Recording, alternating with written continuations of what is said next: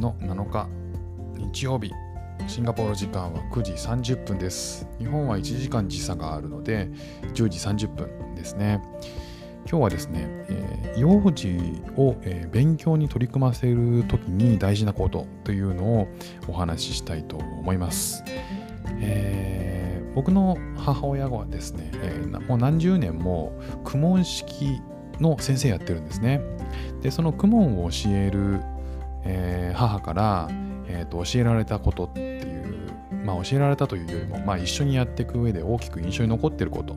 というのを、えー、話していきたいと思うんですけども、えーと、うちの息子が、えーと、2歳と3歳になるんですが、えー、今シンガポールで生活しているんですけれども、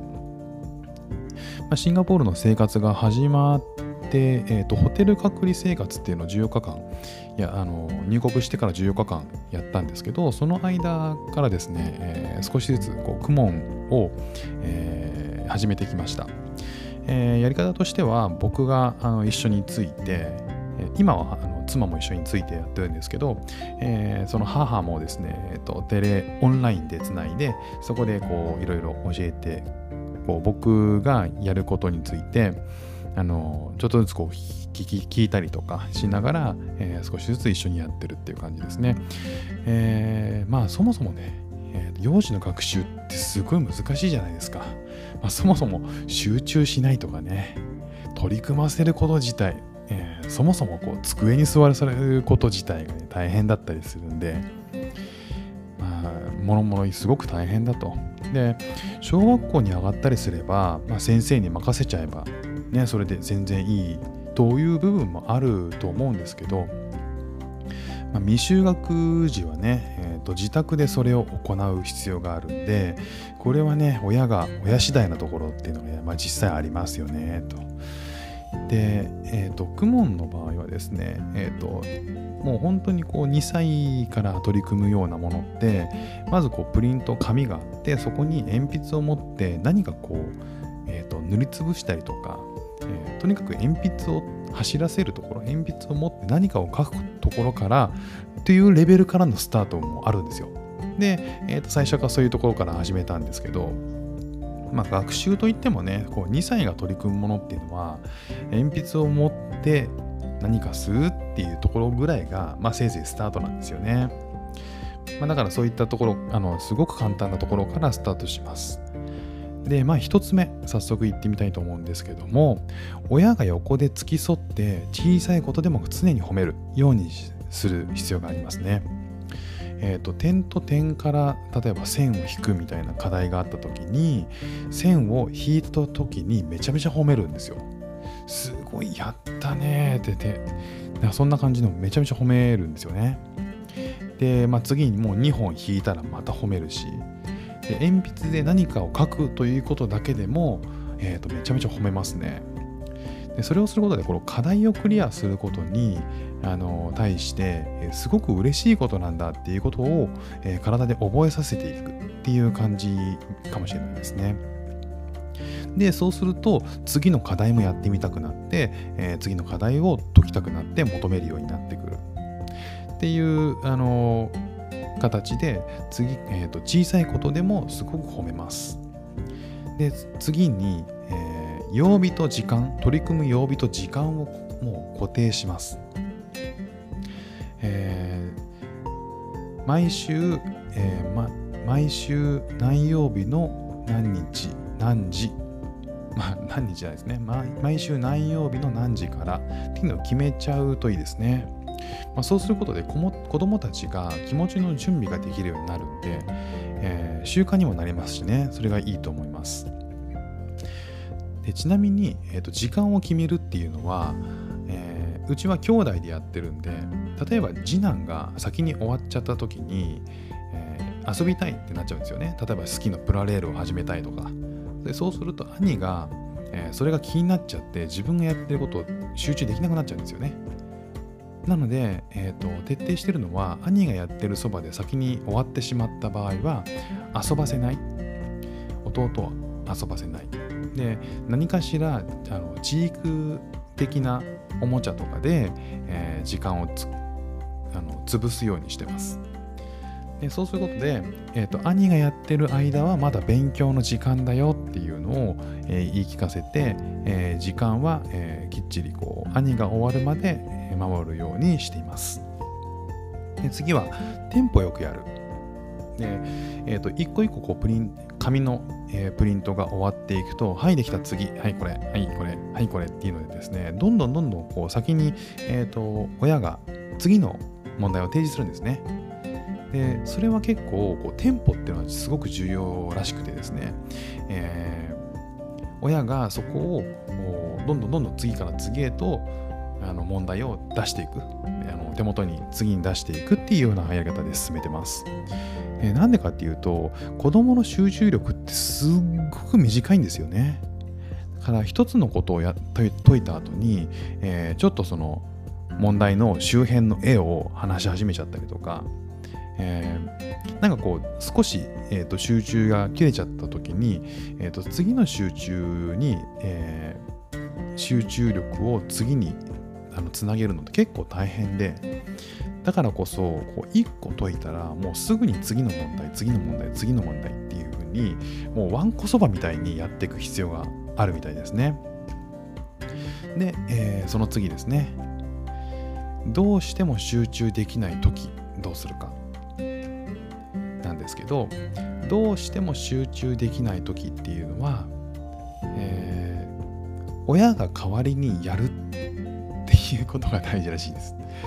え、意外だなと思ったんですけど、えー、例えば12345ってこう数えるじゃないですか。数える課題があった時に、えー、集中できなくて、まあ、子供がそっぽ向いてたりとか違うことを始めたくなっちゃってる、えテーブルのもののなんか他のものを取ろうとしちゃってる時に、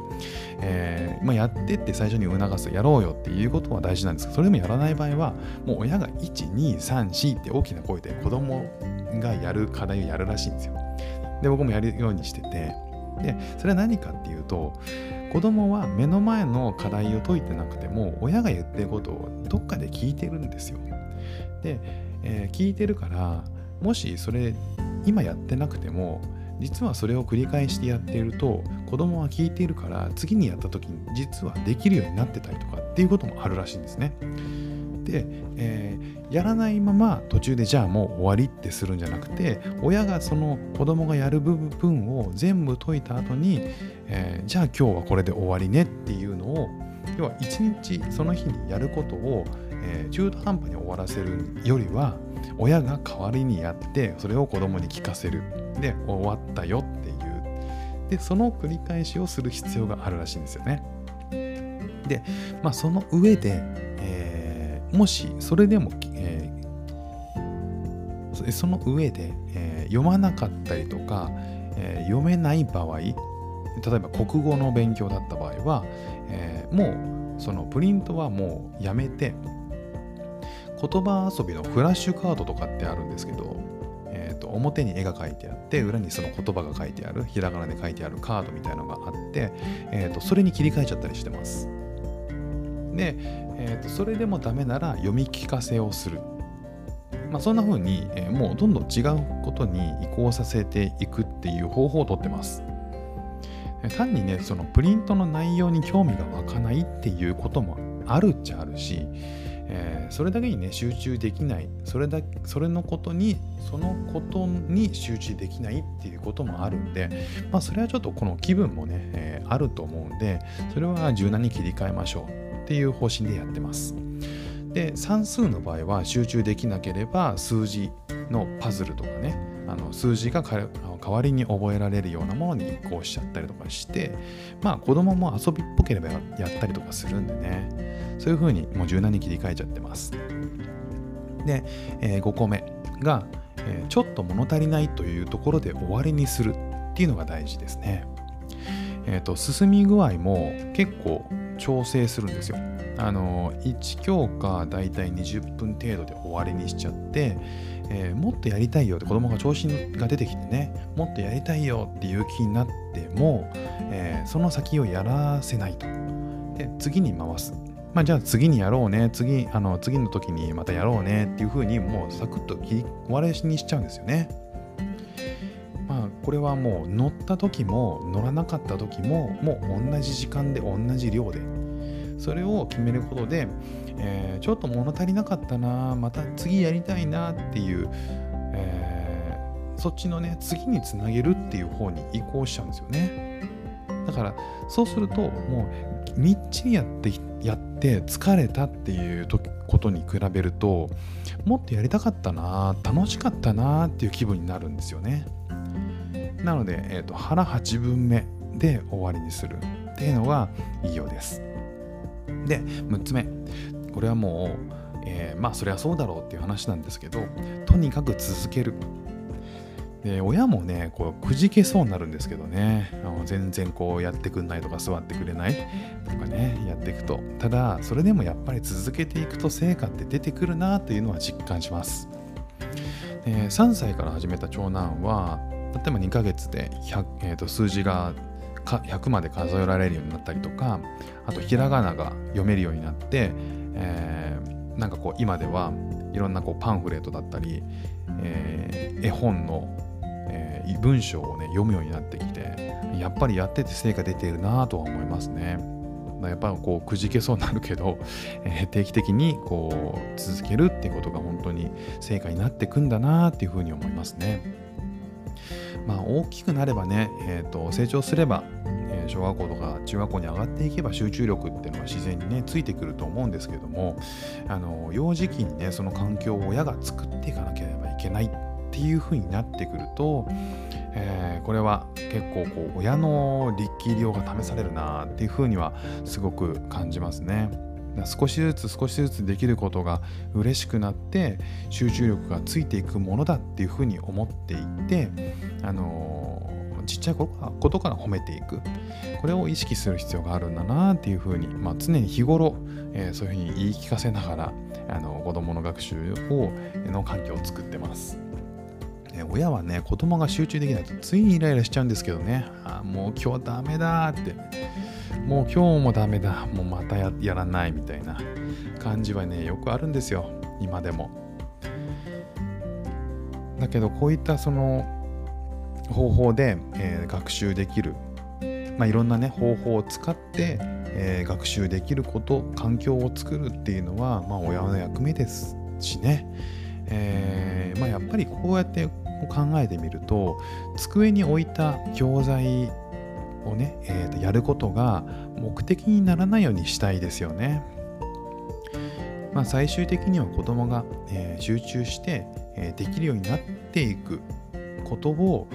うまくこう支えていくっていうことがすごく大事なのでこう手元にあるもの机にあるものっていうのをやらないからといってそれができないっていうふうに思わずに親がもう柔軟に対応していくっていう本当にこう、えー仙人のように親が あのイライラせずに次のことを、えー、提示してあげられるようになりたいなと僕も自身も思いながら今日この収録をしています。ということで、えー、今日お話ししたのは幼児を勉強に取り組ませる、えー、ポイントこれは6つをお伝えしました。